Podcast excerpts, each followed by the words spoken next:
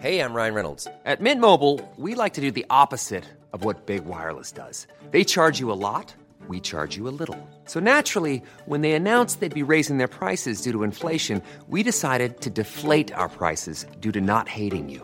That's right. We're cutting the price of Mint Unlimited from $30 a month to just $15 a month. Give it a try at mintmobile.com slash switch. $45 upfront for three months plus taxes and fees. Promo rate for new customers for limited time. Unlimited more than 40 gigabytes per month. Slows. Full terms at mintmobile.com.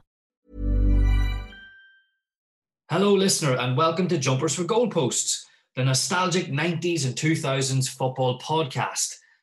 Ever find yourself daydreaming about retro players, goals, and kit sponsors? Then this is the show for you. This week, we travel back to a time when Russell Crowe hit the big screen with Gladiator, Eminem shot to the top of the album charts, and Chelsea beat Aston Villa in the FA Cup final. That's right, it's May 2000. We take a look at the Premiership final weekend as Bradford City and Wimbledon fight it out to stay alive in top flight football.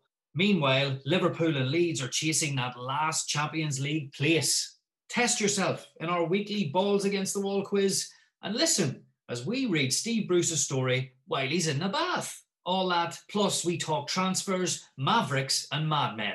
So dust off your cream suits, Spice Boys and girls, and let's get going.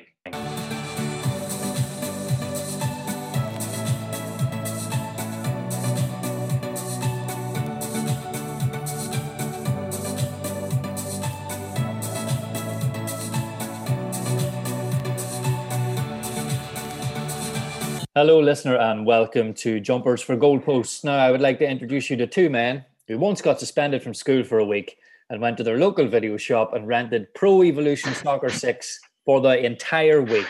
They would later declare it was the greatest week of their lives. These two men have been known to go weak at the knees at the thought of a front four which consists of Jason Euell, Robbie Earle, Marcus Gayle, and Efan Ekoku. They are Daniel McIntyre and Connor Elliott, otherwise known as Dan and Mush the Matchman. Dan, how are we? How you doing, Stephen? Thanks for having us on. No problem. Did you like that little introduction there? Do you think that sums I you up well? I love that introduction. Probably just about sums us up, yeah, in a nutshell. and and that was the greatest week of your lives, isn't that right? It was a great was. week. I often look back at it. Mm-hmm. Dano got Dano got us both suspended, but it panned out well. We still fight about who got who suspended, but it's all right. Good, good. Well, at least she's made up um, in time to do this podcast. Twenty years later. Um, first things first. Why why are we doing this? Have we, have we fallen out of love with, with modern era football? Have we have we went a bit mental over lockdown? Why are we here? I've went a bit mental over lockdown. I've watched a lot of a lot of nineties football, early nineties football, all the competitions, the European competitions, the glory days, and I just miss what those men were like because there's very few of them about now, and I miss the players more than anything else. But um, yeah, I miss the style of football as well. Everything was just gung ho, and uh, aye, it was just a mad time in football and the best time in my opinion. Even back uh, back then in the nineties, you look at uh, even boys like the Keanu when he came in. Uh, obviously, people like Keane, um, even Asprilla. You just uh, characters galore from all across the world. Like whereas nowadays, they seem that they're very scripted and you know they're TV polished. And lads, what are we trying to do on this journey? Well, we're basically trying to go back to a time that we loved and live in that time as young men rather than when we were growing up, we would have been kids watching these guys. So we wouldn't have had a full appreciation for everything that was going on. It's only now when you're older, you look back at photographs, videos, old games, classic kits that you appreciated, and also all the different types of mad stories, mad rumors surrounding transfers, how transfers happened back then as well. Um, you know, just you could wake up on a Monday morning, for example, which happened. Sorry, it was a Tuesday morning, 1995. You wake up, you hadn't a clue about anything. You read nothing in the papers, and Andy Cole signed for Manchester United for seven million pounds. And Keith Gillespie went the other you know- way. And Keith, Gille- and Keith Gillespie went the other way. That doesn't happen anymore. It's it goes on for months and months and months, and by then by the time a player signs for a club, you're just like, oh, fair enough. Yeah, it's it's a long-winded process, isn't it? I think uh, I'm looking forward to educating myself about the the fringe players. You know, especially growing up, you you might have focused on the starting eleven or the players that were featured on Match of the Day and the the little mm. five-minute segments. There used to be a Match of the mm. Day because you know you wouldn't have like mm. the extended highlights that we have seen now, and even trying to get footage of games has been quite difficult. Mm-hmm. You might get like 30 yeah. seconds of a game here or there, and then have to read the match report. So mm-hmm. I'm looking forward to delving a bit deeper into squads and seeing who uh, who's been signed and, and who shouldn't have been signed. You know, looking back, uh, Neville Southall comes to mind at 41 and him about 20 stone. Um, Absolutely, yeah, Bradford. Uh, before we move on, I just want to talk a little bit about the the podcast title. We've been to and fro on about different titles. You know, we there's lots of uh, football quotes that we we could have used um, and copyrighted Kevin Keegan and Alex Ferguson and Roy Keane and um, Rafa Benitez and amongst amongst others. Uh, but we went for jumpers for goal posts. It's something again nostalgia in our childhood uh, growing up. Dan, do you want to explain a wee bit about that? Oh, I think it's just we were looking for a name that is relevant to the audience we're trying to hit, who just grew up at a time where we really did just play football wherever we could, wherever it was possible to set up a game of football. We played a game, we played games of football, whether it was your parks, your friends' parks, your grandparents' back garden. In the winter, we used to set up pitches in the dining room, you know, put laying down jumpers, whatever you could get your hands on. Yeah. So I really, really it's just about a little bit of nostalgia and something that everybody can relate to. Mush, you've been known to take uh, the jumpers and throw them over the fence if the game didn't go your way, isn't that right? yeah, the especially considering uh, there was no referees back then, so there's no offside, there's no VAR. So yeah, uh, I tended to have a short fuse, but I play to win. Yes, I'm not. And, I'm not there. I'm not there to make friends. So. And I, I, remember a few summers when there, it was too hot for a jumper, and you just use your t-shirt instead, and then just be bare chested at the back. Uh, I. I can't really recall this, but uh, I, as the as to say, body like Baywatch, face like crime watch, and all that. Today we're looking back at the last weekend of the 1999-2000 Premiership season. Manchester United already had the title wrapped up, but there was still lots of business to take care of. We had Liverpool fighting for the last European Cup slash Champions League place. Bradford City and Wimbledon were fighting at the bottom in a dog fight to see who could still stay in the league. But before we get to that, we're going to go and talk about a bit of transfer business. And we're going to go with Dan's five best bits of business for this season. Dan, what's your top five? the top five, and just just to say, you could slowly start seeing uh, the transfer fees rising. You know, we had Andy Cole six million plus Gillespie, and then Shearer absolutely smashed it in the summer '96, going for the 15. So fees were really increasing. There was still times for bargains and loans and things of that nature. Uh, but my top five is starting with five. It's a player who came to the Premier League from the old First Division, and that's Robbie Keane, who was signed by Coventry City from Wolverhampton Wanderers for eight million pounds.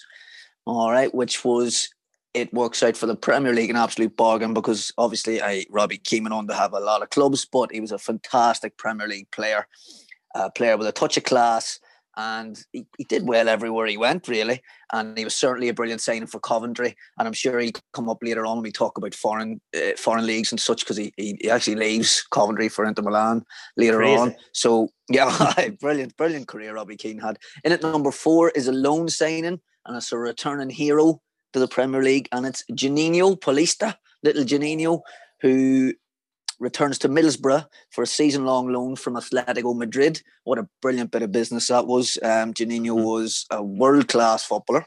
Um, and we'll touch on him, I'm sure, later on. Uh, in at number three is a Scandinavian signing. Uh, there was a lot of Scandinavian players who came to the Premier League in the 90s following the 92 European Championships and 94 World Cups.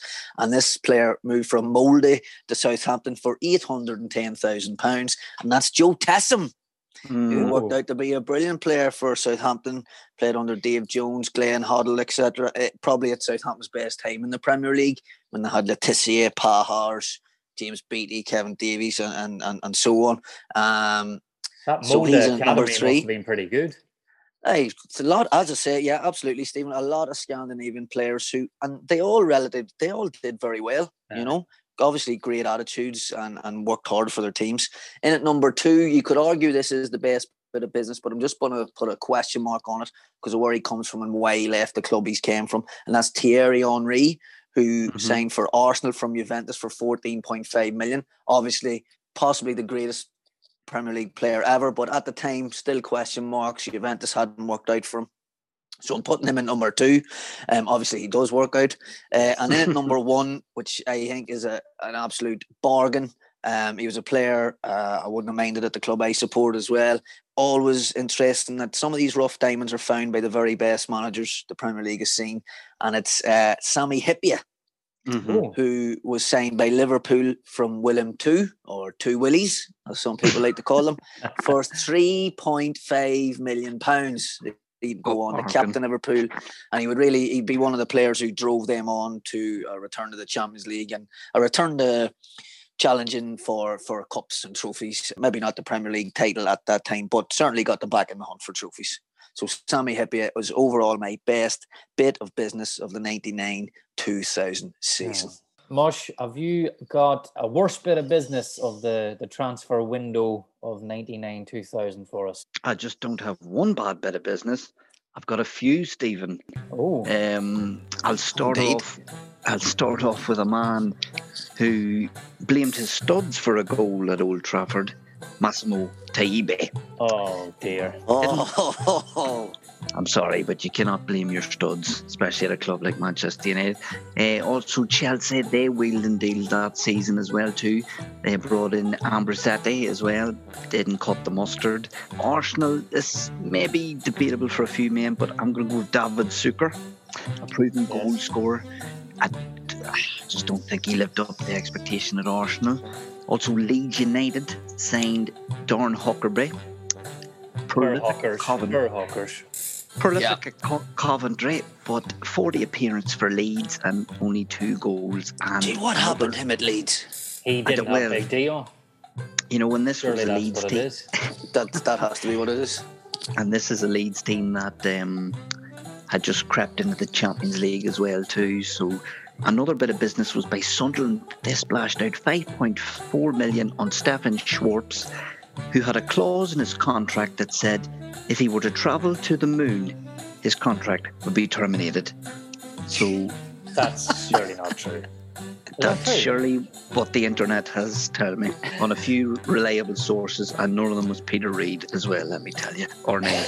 But number one worst bit of business is Chris Sutton. Yeah, signed for £10 million from a relegated Blackburn and he only chalked up one goal in 28 games, which was against United in a final demolition. Proven Premiership goal scorer, whether or not he couldn't cut the mustard or Chelsea style of football, or whether or not he, him and Vialli didn't see eye to eye, he just, for the money back then, it just didn't all add up. He did end up having a prolific career at Celtic, but for that summer, that for me is the worst bit business. Yeah, ten million pounds. You'd, you'd want more than one goal for that, wouldn't you? Absolutely. Uh, I've got one more um, bit of bit of business I'd like to throw at these lads. Uh, okay, this will be good. A bizarre one. A 34 year old George Weah moved yeah. from Milan to Chelsea in the January transfer window. He'd never been to London. He notches against Spurs in the London Derby, and then he goes off on one.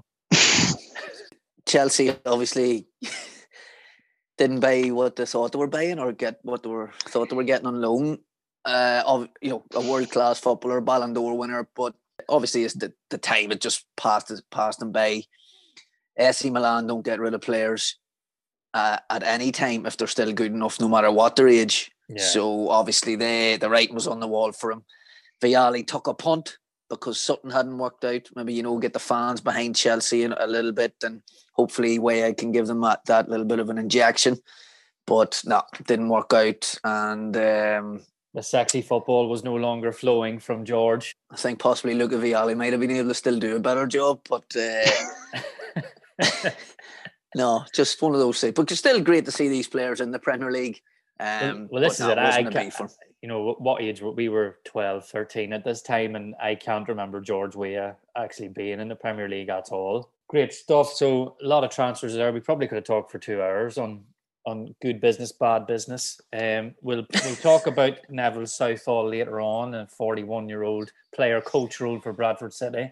Unbelievable. Let's uh, let's just move on just now. Sexy. So, lads, one of the games we're going to cover is Newcastle versus Arsenal on the last day of the season. We can't cover that game without talking about Newcastle's plight through managers this season, uh, particularly one very famous Dutchman who was in charge in the FA Cup final the year before when United beat them 2 0, has now been given a free punt at uh, Geordie Land, and it doesn't quite work out for him. It's Mush's favourite Dutch player, Ruud Gullit. Dan Gullit had a very public spat with the captain, Alan Shearer. Can you tell us a little bit about what you think Gullit's mind was saying at the time? How much cannabis was he smoking when he dropped Alan Shearer? Uh, I don't know if he was smoking any cannabis. He's a he's a fairly chilled out character, so maybe he was. But well, he came from Chelsea where he, he won the FA Cup with Chelsea. He'd left Chelsea and he kind of started that at Chelsea where he, he'd left Gianluca Vialli um, out after he was a big summer signing for them. And he's went to Newcastle then. You know, he's got a good reputation. Okay, he didn't do anything wrong at Chelsea. And basically he's looked at the best player and kind of wanted him out, wanted to show I'm big enough to leave you out and get results. Now, while it worked at Chelsea, Chelsea also had Gianfranco Zola and Mark Hughes. Newcastle didn't have anyone else close to the caliber of Alan Shearer, and he was one of the best footballers in the Premier League. So if you drop Alan Shearer publicly, then defend that decision, you have to win.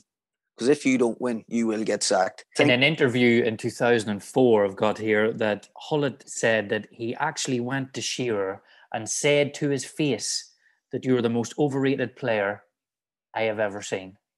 That's absolutely mind-boggling. Absolutely mind-boggling. I don't know. It's absolutely crazy. So if you do that, you have to you have to back it up with results. And then the other Newcastle players are probably looking at going, "What is this man dropping Allen for? We Hmm. don't have anyone good enough." They had Duncan Ferguson, but Duncan Ferguson needed a foil, and the, the you know the kid, kid's bay.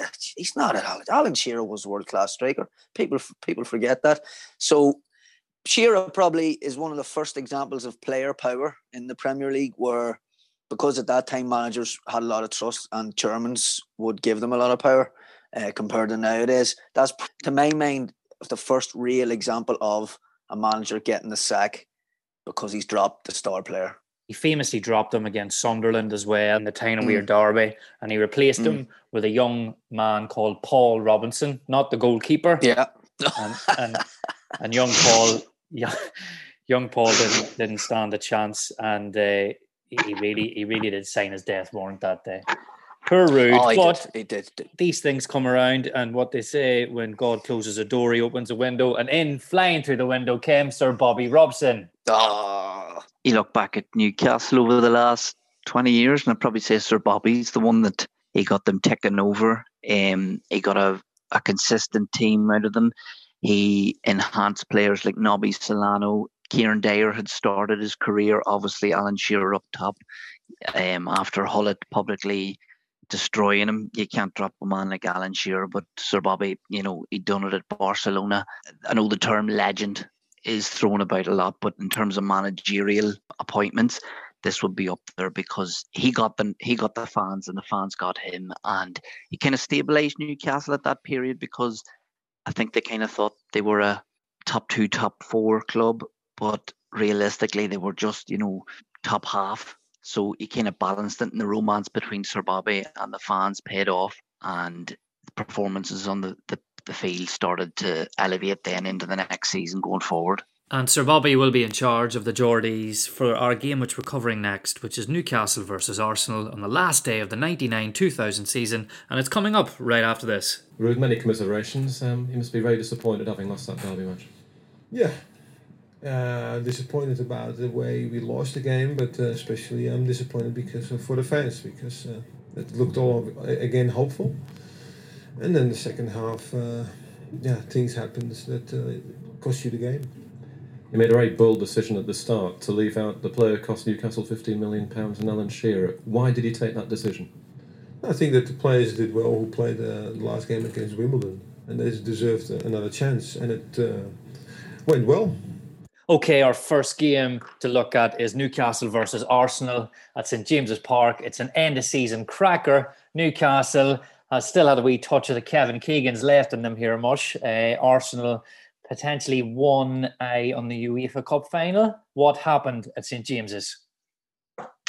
Yes, thank you very much, Stephen. Yes, Arsenal certainly had one eye on the UEFA Cup final, while Newcastle still had one eye on sexy football.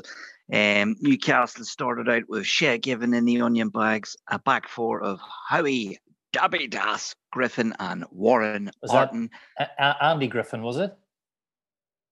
No, Peter Griffin. He was in, Okay, no, it was good. Andy Griffin. Oh, all right. Oh, okay, good, good. um, a midfield four of like to kick uh, sponsor board kit Ketsbaia, Rob Lee, Gary on speed, and wee Nobby Solano with a young Kieran Dyer in behind Alan Shearer. Um, it was his pro Evo name. Arsenal, um, as I said, one eye on the UEFA Cup final. I think Wenger, he smoked a 20 deck, had a bag of tins, and thought, you know what, I'll go with Alex Manninger in the bags, Winterburn at the back, um, along with the straightest fringe you've ever seen, Ola Kaluzhny, in beside the thuggish Martin Keown and a Winston at left back.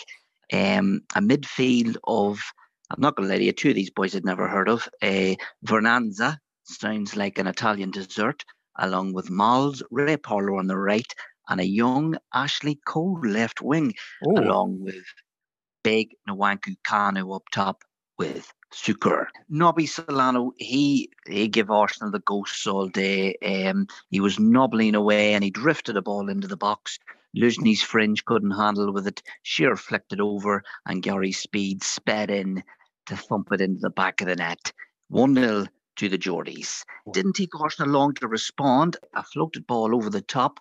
Kanu um, left Dabizas for dust and his big, long, seven foot legs um, seeing Shay Given off his line, and he just says, How you like that, Shay? Dinked him, cheeky lob, 1 1. But Newcastle, they won a free kick 25 yards out for goal. Speed and Nobby stood over it, but there was only one man stepping up to smash this into the back of the net.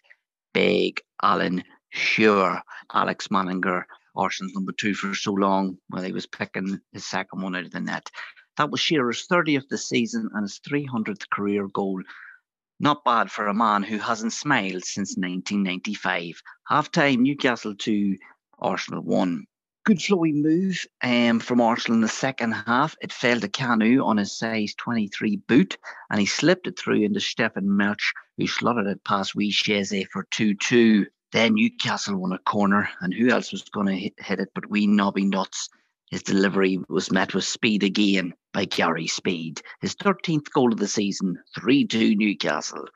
Nobby was at it again, this time laying off Andy Griffin, not Peter Griffin, but Andy, after good work by Crystal Mia's head and man man Ketsbaia, and Griffin notched his first ever goal for the Geordies after a horrendous injury.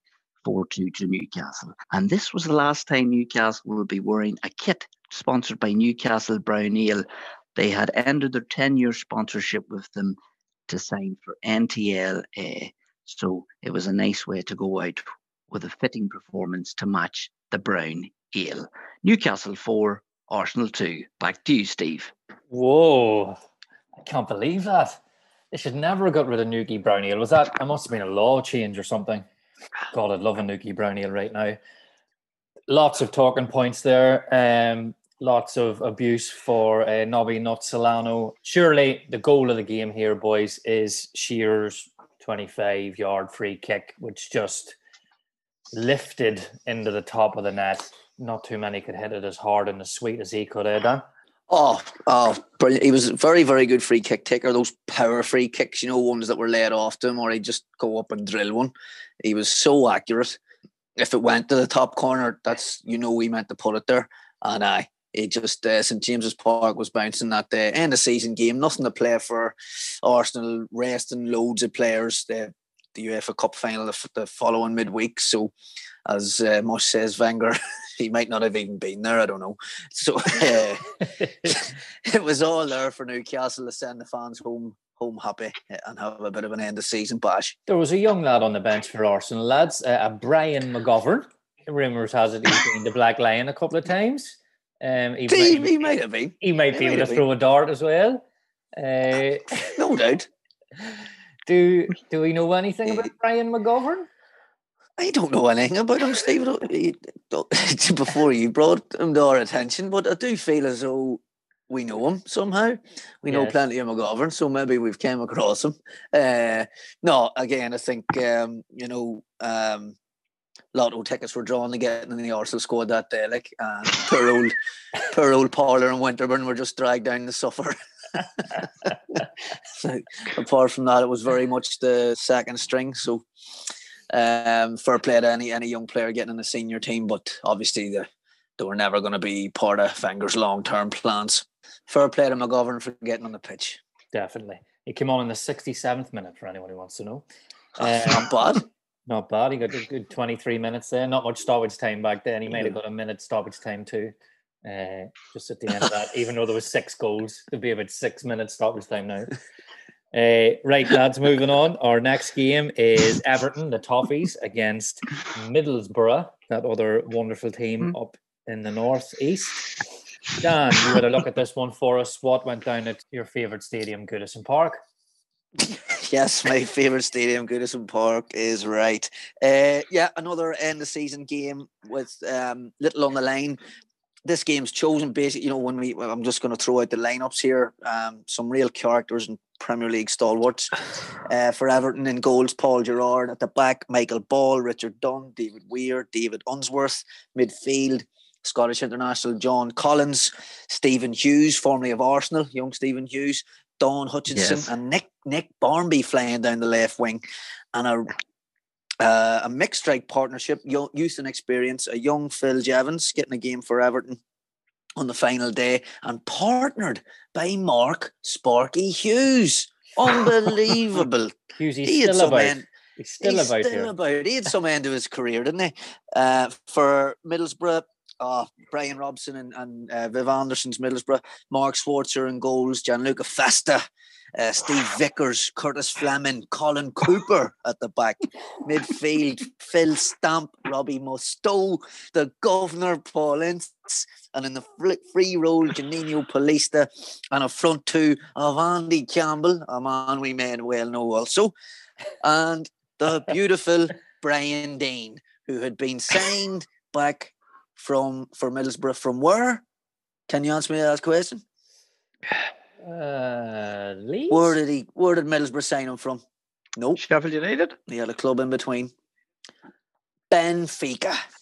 Oh, Jesus lovely Christ. in, he had a lovely year in the Went to sun. Benfica for a year. Good lad, Brian. He had a year in the sun with Graham with Graham Souness and a few other uh, Premier League stalwarts, and he'd returned. This was his second season with Middlesbrough, and he started up front.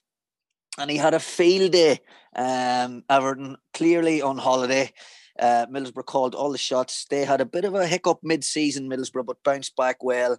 Juninho and Paul Lynch really, really getting them going in midfield in this game as well.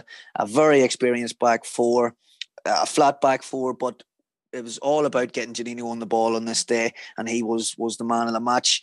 He um, assisted Brian Deane for the opener, and then the two players would again link up uh, to play a lovely one-two after a flowing move involving uh, Vickers, uh, Ince, and Stamp. Then Juninho and Deane played a one-two, and Juninho finished the game off to make it two-nil.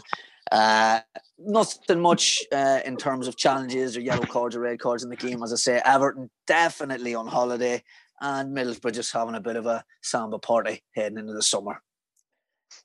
Brilliant stuff. Dan, eh, you know, we have this wonderful player called Juninho in the middle, and then Mm.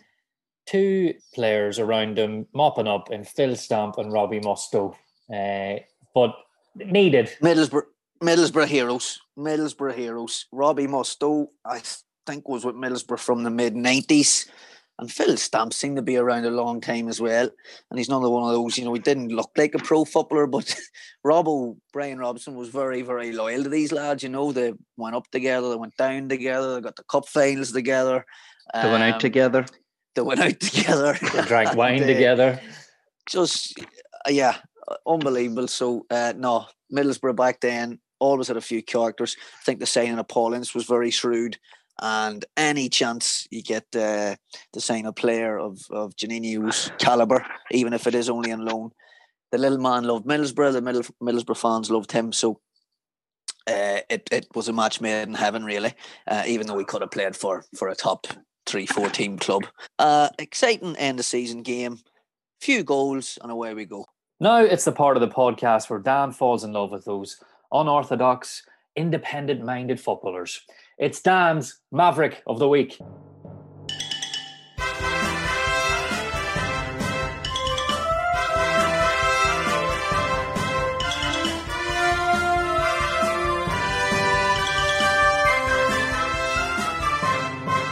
This week's Maverick of the Week is Juninho Paulista. And we've seen him in the Premier League for Middlesbrough on three occasions. Um, some working out better than others. And I just want to go through his career. He started off at Sao Paulo and was signed firstly by Middlesbrough in the summer of 1995, helping them uh, secure a mid table finish in the season 95 96. 96 97 was an up and down season for Middlesbrough. We probably remember it well. They got the, the League Cup final beaten by Leicester, FA Cup final beaten by Chelsea. And they were relegated on the final day of the season after getting uh, drawn one all with Leeds United at Elland Road. There's that famous image of Brian Robson picking Juninho up off the floor. The little man's in tears. He was never going to go and play in the old Division One, so he had to leave and he moved to Atletico Madrid. Mixed mixed fortunes in Spain, was in and out of the team, um, and the chance came for him to return uh, to Middlesbrough for this season that we're talking about today, 1999 2000. And there was a smile back on his face again. He, he had a really, really good season 15 assists, five goals, and really, really helped uh, Middlesbrough secure Premier League status comfortably. Way back home to Brazil, then uh, to help get them prepared for upcoming World Cups and try and force his way back into the squad. He played for Vasco da Gama, a club we would know well from World Club Championships. He played for Flamengo as well, spent a year there. And then in 2002, he helped was part of the Brazil squad that won the World Cup. Played in a few games as well. Came on in the final. Uh, Big Phil Scolari's team, and then would return to Middlesbrough. If you'd just taken on the Middlesbrough job like Steve McClaren has, who's your signing going to be? It's going to be Juninho. So Steve McClaren brings the wee man back home. He spends another two seasons there, and I love this story. In 2004, he wins the League Cup with Middlesbrough after you know a lot of heartache with the relegation and losing cup finals. He finally gets his hand on a trophy with them. He re- retired obviously as a legend at Middlesbrough. He officially retired in 2008, right? But he came out of retirement in 2010 to become player president of his hometown club, Ituano in Brazil, a local club, and he helped them stay up. He helped them avoid rele- relegation as player president. He was then awarded a testimonial by Middlesbrough, even though he didn't play for the club, you know, for 10 years, your traditional testimonial. Yeah. And he helped them uh, in his testimonial game, the Middlesbrough Legends team beat PSV Eindhoven Legends 3 2. He's a little magic man. He was a fantastic player, a wonderful playmaker, a player who punched above his weight, scored goals, created goals.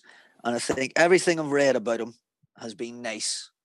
And he is summed up by literally what you would see on, on the TV in front of you. Uh, a skillful player who played football the right way and really had a very interesting career. He's still beloved by Middlesbrough fans today. Brilliant, brilliant player. I just remember this um, massive smile he used to have on the pitch, you know, sort of like a Mm. Ronaldinho before before his time. With all due respect to Middlesbrough Football Club, why was he there three times when the guy is a World Cup winner, obviously a world class player? What what happened that he had to, you know, again, with all due respect to Middlesbrough, he probably did love the club. why did he have to keep going back to the northeast and you know being loaned out by Atletico Madrid? What? Mm.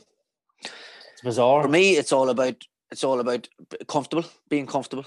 He knew the area, he knew the fans, knew the club. He had a home there. He knew he would play, and that's what he needed to play. Needed to do was play to prepare, try and force his way back into the Brazil squad for World Cups and so on. Um, he had a majority of, of a spell in Spain that was unhappy, so he really just wanted to play football. I'm sure there was a few other clubs that came knocking, but maybe they were clubs at the same level of Atletico or maybe above. So he's just thinking, I've got to play. I know a club that'll play me. The fans adore me. You know, I'm gonna, you know, I'm gonna play every week unless he's injured. He will play every week, even if he has a bad game the week before. He will play the following week because he's a little, little magic player. So I think it was just a lot of it was down to his re- relationship with the city. And Middlesbrough would get a lot of criticism for being not an interesting place, but it's a place probably Juninho had a lot of family members over with him as well, and it just lived a very comfortable, happy life. You know, he was playing football, his family were happy. That's so all you want. That, that, was basically it. That, that's you know, sometimes that's all professional footballers needed, and back then, although there was a lot of European footballers in the Premier League, there wasn't a lot of South Americans. So those guys are very family orientated, and as long as they have their family, they've got wealth, they've got their religion, they've got their beliefs, and they've got the game that they love. That's all they really need. I've watched a lot of clips of him, and I kind of fell in love with him again. I thought I you were a bit in love with him. I, I, I, I, had this sneaking feeling that you were secretly in love with Juninho there.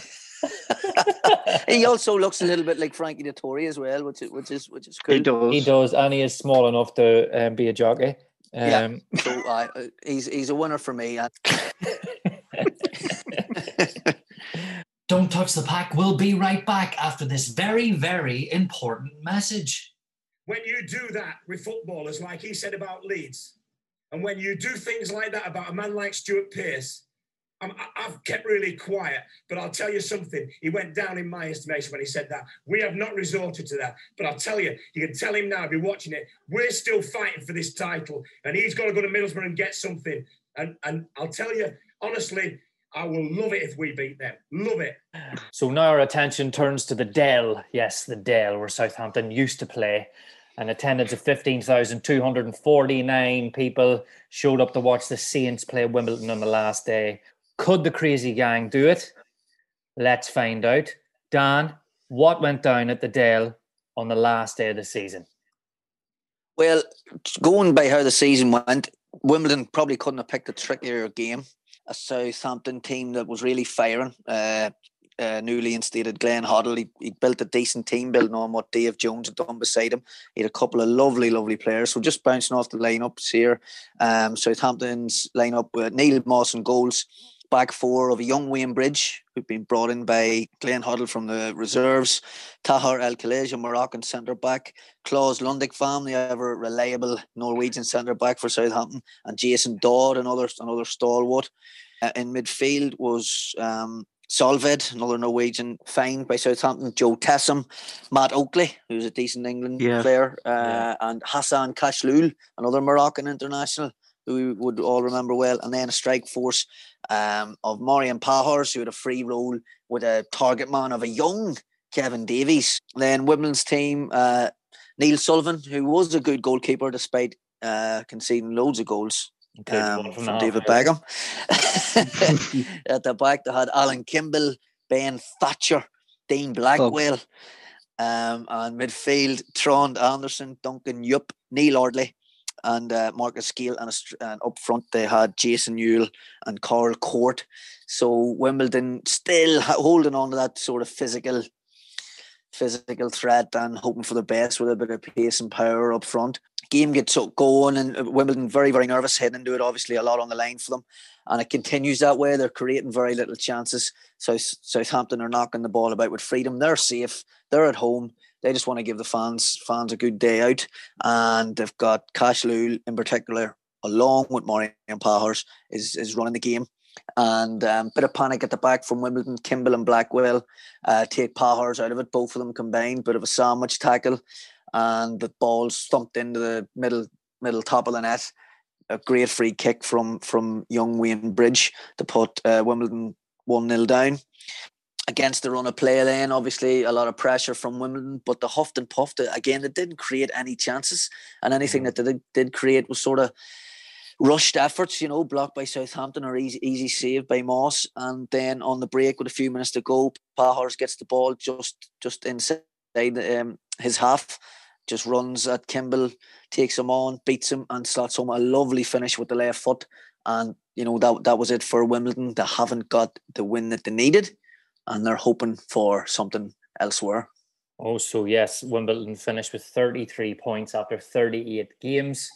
They need Liverpool to beat Bradford to stay in the Premier League. Liverpool obviously fighting for that last Champions League spot. We will find out in the match of the week later on whether or not they can stay in the Premiership.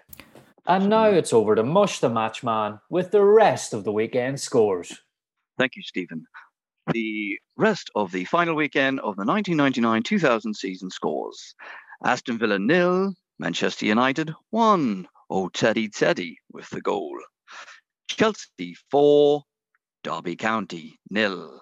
Little Gianfranco Zola, Gus Poyet, Di Matteo, and big Tore Andre Flo with the goals, while Mario Melchiot with an assist, we Dennis Wise with an assist, and we Gianfranco Zola. Sheffield Wednesday 4, Leicester City nil. Goals by journeyman Alan Quinn, Andy Booth, Gilles De Bilde, and that man who stung Peter Schmeichel's hands the season before, Alexandersson, who also popped up with a brace of assists. Tottenham Hotspur 3, Sunderland 1. Sick note Darren Anderton from the spot. Tim, I thought I was going to be a manager Sherwood with a goal. And Stephen Carr, who was set up by none other than Soul Man Campbell. Sunderland's goals came from Chris Makin, set up by Phillips. Watford 1, Coventry nil. Journeyman Harida Haragilson on the end of a Durham Ward assist. And finally, West Ham United nil. Leeds United nil. Marc-Vivien Foé sent off for West Ham. That concludes the final weekend of the 1999 2000 season results. We will be back with our quiz of the week, but first, here is a lovely little goal from our Maverick of the week. It's Juninho. Descended. Quick back to Mendy. To look at the space here. It's Juninho. It must be, and it is. He's hit the post. He's forced the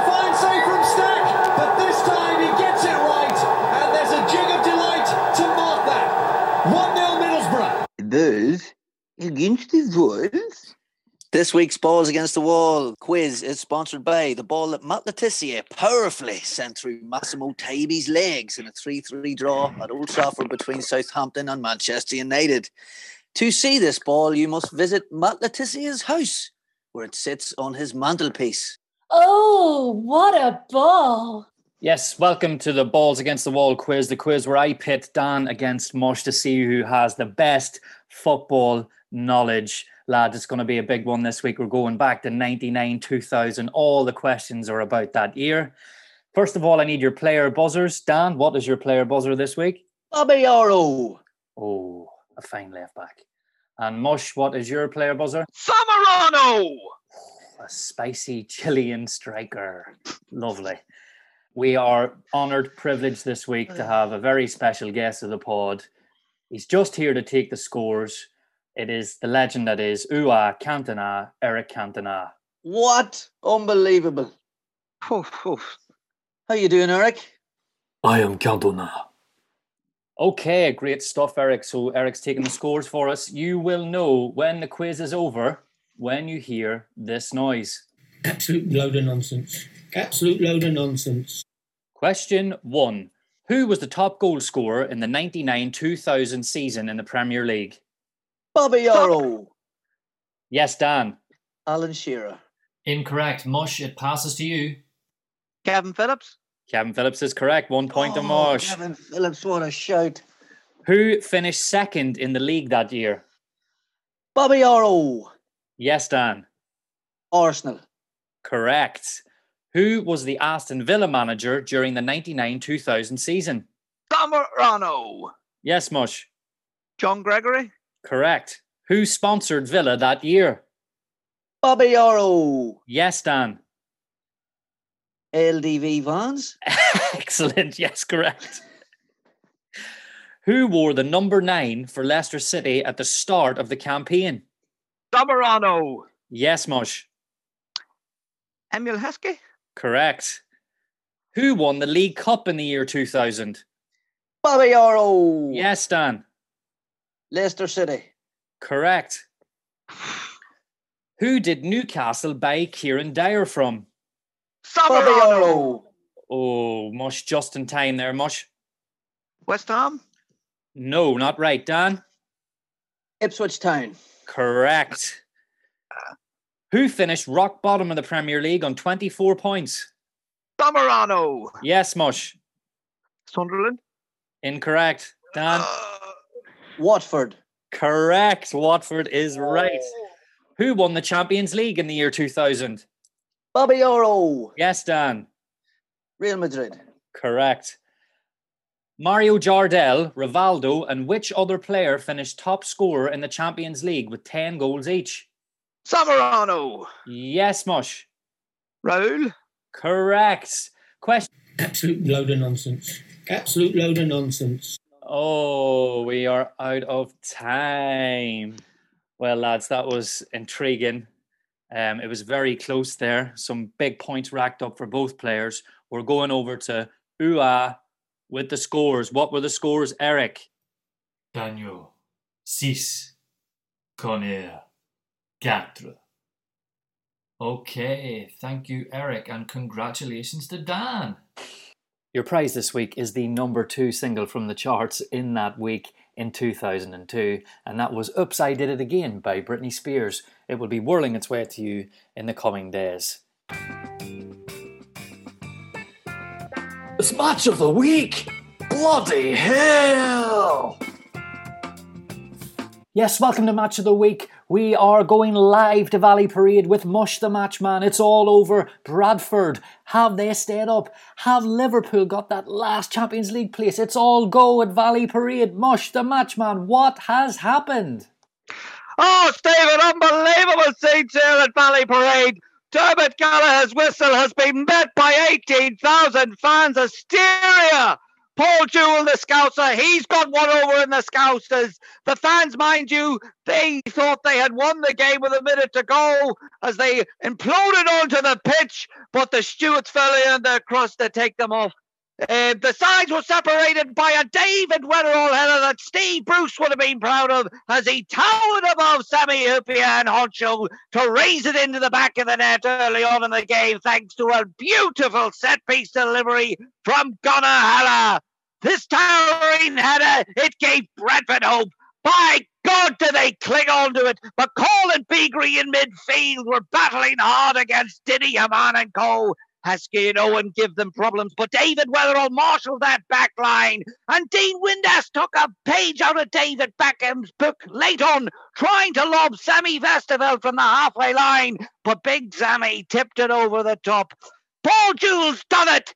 He's wearing a long black polo with a white collar on a scorching day. The man is beetroot red as his blood pressure would be through the roof. Bradford City have done it. They've stayed up on the last day of the season. Liverpool have choked and they have not got Champions League qualification.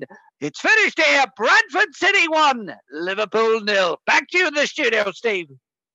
Well, if Paul Jewell's blood pressure is through the roof, I'm sure yours needs checked as well, Mush the Matchman. Is he okay? Someone get that man a defibrillator. What a game at Valley Parade. Bradford did it. The 36 points, they just about stayed up. What the hell happened here at Valley Parade? Liverpool surely big favourites to go and, and take the three points and get into the Champions League spots. Oh, Liverpool massive favourites. You know, a win, as you've just said, Stephen gets them in the Champions League.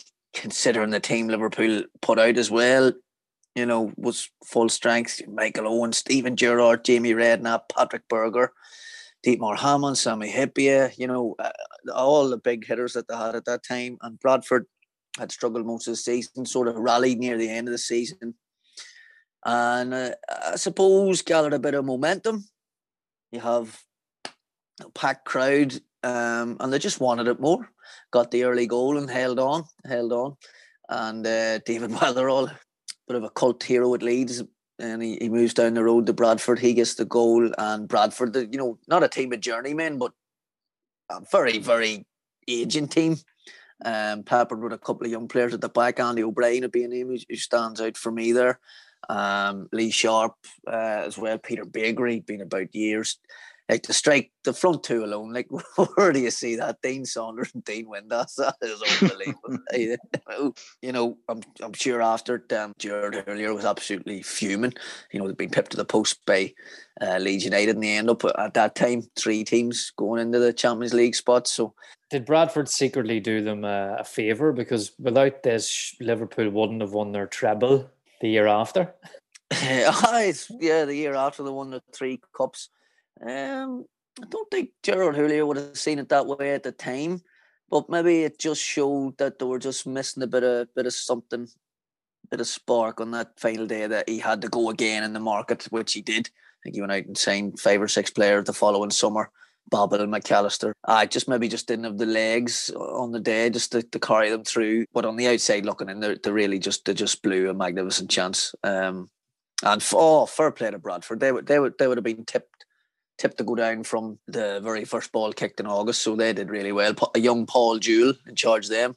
He'd yes. have been in his early thirties at the time, so yes. you know they really really did well. And I'm sure the likes of Sharpe, McCall, Beagrie, Saunders um, helped them out quite a bit. Mush, an old school uh, pitch invasion here, um, about a minute before the game actually blew up. that was great to see. Yeah. I'm sure you, you loved looking at that. The fans should have held their horses. I don't know what they had thought. I don't know why they had thought the game had finished. But looking back, the stewards had earned their earned their crust that day because to get the couple of hundred which had invaded the pitch back off is probably one of the highlights of the day. um, because there wasn't much to go about in action in this game as Bradford dug deep and yeah. Liverpool didn't really muster up much that day. So, unfortunately, lads, the crazy gang have got the chop here. A sad mm. ending for a very cult team of the 90s. Brilliant characters throughout the years of Vinnie Jones, Dennis Wise, those front players that we talked about earlier, including Robbie, Robbie Earle and Marcus Gayle. Sad to see them go down, Dan. I was at the time. I was at the time. I was sad to see Wimbledon go. Um, that had been a big part of the Premier League in the nineties. Uh, obviously, in the late eighties, they won the FA Cup, but they really, really they punched above their weight for years. And I just when the when Joe Kinnear left them due to um, ill health at the time, they just lost something, and they had uh, lost Vinnie Jones, Dean Holdsworth, um, John Fashanu, a lot of those characters. And I just think the recruitment let them down. You know, they lost Leonhardsen. Chris Perry, the Spurs. Uh, yeah, Chris Perry, the Spurs. Um, and I just think they weren't able to attract any players, really. You know, there was a lot of clubs in London, a lot of competition in the Premier League from teams who'd come up and done well. And I just think they run out of steam and they ran out of quality, really it would have been interesting to see what would have happened if they would have stayed up in terms of the club's history. Would it have continued? But overall, maybe their time was just up. Um, that didn't replace the players that sold. And the game's all about if you do not recruit well, you you will suffer. It doesn't matter how long you've been in a in a division. When when the time comes for you, you will go down. Now it's time for the part of the show where we read Steve Bruce one of his favourite bedtime stories in the bath. It's Big Brucey's bedtime bath. Here we go. Big Brucey's bedtime bath. Nice and warm, full of suds. A scented candle, a rubber duck. In the bath, Brucey don't give up. dreams of passes to be. Dreams of passes to. Okay, Dan, I'm ready. I've got the story ready here. Um, can you just check if, if Brucey's ready for a story? Hey, Brucey, are you all right? Are you cozy in the bath? Have you got enough hot water? Have you got your wee rubber ducky? And make sure and get washed properly this time. I want you to do your hair and everything. Okay, use plenty of conditioner because Polly's coming around to play tomorrow and you want to be nice and clean for Polly. Okay, Brucey. This week's story comes from one of your favourite people, Paul Merson, and his autobiography, How Not to Be a Professional Footballer. When Gaz, Paul Gascoigne, started drinking at our shared pad, I soon caved in. One Sunday, I got back on the booze, but given that I was sharing a house with football's favourite nutter, our session had a crazy twist. We started playing a drinking game that Gaz knew, which involved sleeping tablets and red wine. If it sounds suicidal, that's because it was. Gaz would send Jimmy Five Bellies to a fancy hotel to buy a grog. He used to go there himself quite a bit to relax, but he couldn't have bought any booze there without word getting back to the club. Living in Middlesbrough was like living in that Jim Carrey movie, The Truman Show. I would see a familiar face in the health club in the morning, then I'd see them at the supermarket in the afternoon. If I went out to a restaurant in the evening, chances are I'd see them there as well. It was a real goldfish bowl existence, and as professional footballers, we couldn't get away with anything. For the game, Gaz wanted the wine from this one particular hotel because it was nice stuff. But I swear Jimmy was going to the local spar to get it because it tasted like vinegar. It was my first drink in three and a half years. When Jimmy came back, we all started knocking back, glass after glass. We'd drink a glass, then take one of Gaz's sleeping tablets. The game was based on stamina. Whoever stayed awake the longest won and scooped up a few grand in bets. We played the game a few times while Gazza was living with me. It's a miracle it didn't kill one of us. But it's all we had to do eh, because there was nothing else to keep us occupied up there. In Newcastle, you could lose yourself a little bit in the town because it was so big. But in Borough, there was nothing apart from football. Did you enjoy that, Brucey? Good. Good night, Brucey. Sleep tight. And don't let Gary Pallister bite.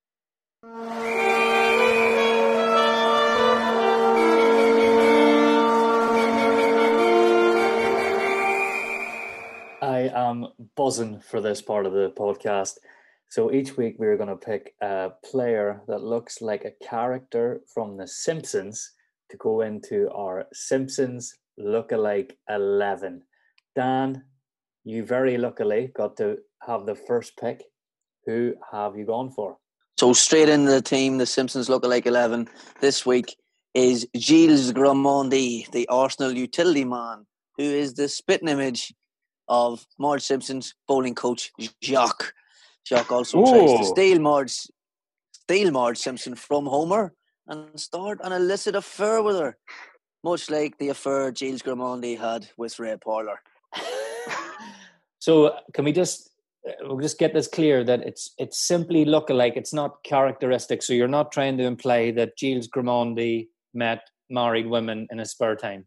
I cannot speak for Gilles Grimandi, but I'd like to think that he possibly did. and what he taught them how to bowl and uh, brought them out to brunch. Oh, loads of brunches. The French, the Frenchies didn't drink at Arsenal, so they had to be up to something. You know about brunch, Mush, don't you? Yes, it's not quite breakfast. It's not quite lunch. But you get a good meal. But you get a substantial meal. Exactly.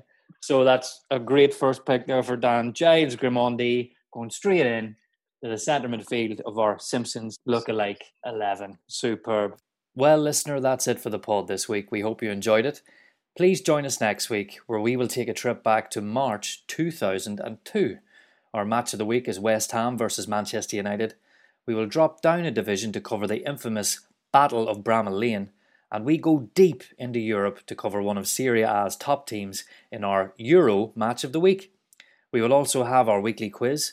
Brucey will be splashing about in his bath, and I will be picking the next player in our Simpsons lookalike 11. We would really like to hear from you, listeners. So if you have any requests for a period of football that you would like covered, if you've got good stories about games you've been to or football personalities that you've met, or maybe a bizarre fact that would enlighten us all on the pod, football related, of course, you can get in touch via email at jumperspodcast at gmail.com. That's jumperspodcast at gmail.com. Or contact us on Twitter.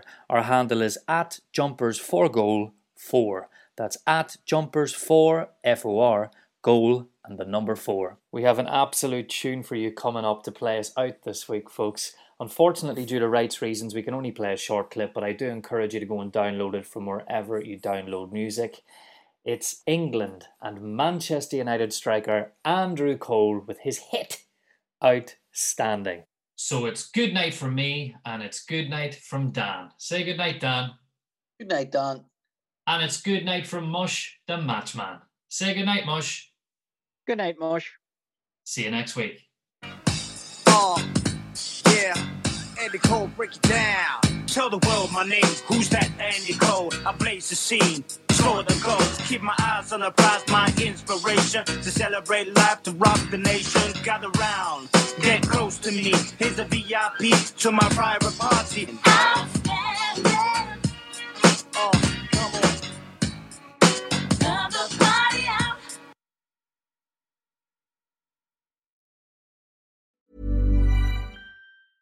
Planning for your next trip? Elevate your travel style with Quince. Quince has all the jet setting essentials you'll want for your next getaway, like European linen, premium luggage options, buttery soft Italian leather bags, and so much more. And is all priced at 50 to 80% less than similar brands. Plus, Quince only works with factories that use safe and ethical manufacturing practices. Pack your bags with high-quality essentials you'll be wearing for vacations to come with Quince. Go to quince.com slash pack for free shipping and 365-day returns.